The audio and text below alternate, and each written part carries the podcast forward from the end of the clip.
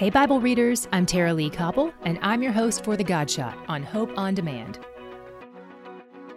Taking the five loaves and the two fish, he looked up to heaven and said a blessing, and broke the loaves and gave them to the disciples to set before the people. And he divided the two fish among them all, and they all ate and were satisfied. Mark 6 41 through 42. Jesus has been teaching a crowd, and when dinner time approaches, he tells the disciples they're in charge of the meal. They scrounge up some food and bring it to Jesus, but it's very little.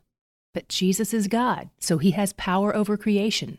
In fact, Colossians 1 says he's the one who made everything, so he can certainly make more of it anytime he wants. By his divine power, he takes these seven things and multiplies them so that everyone's needs are met.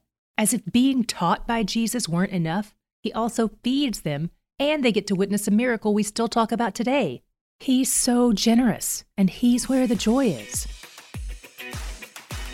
To hear more of The God Shot and other great podcasts, go to hopeondemand.com.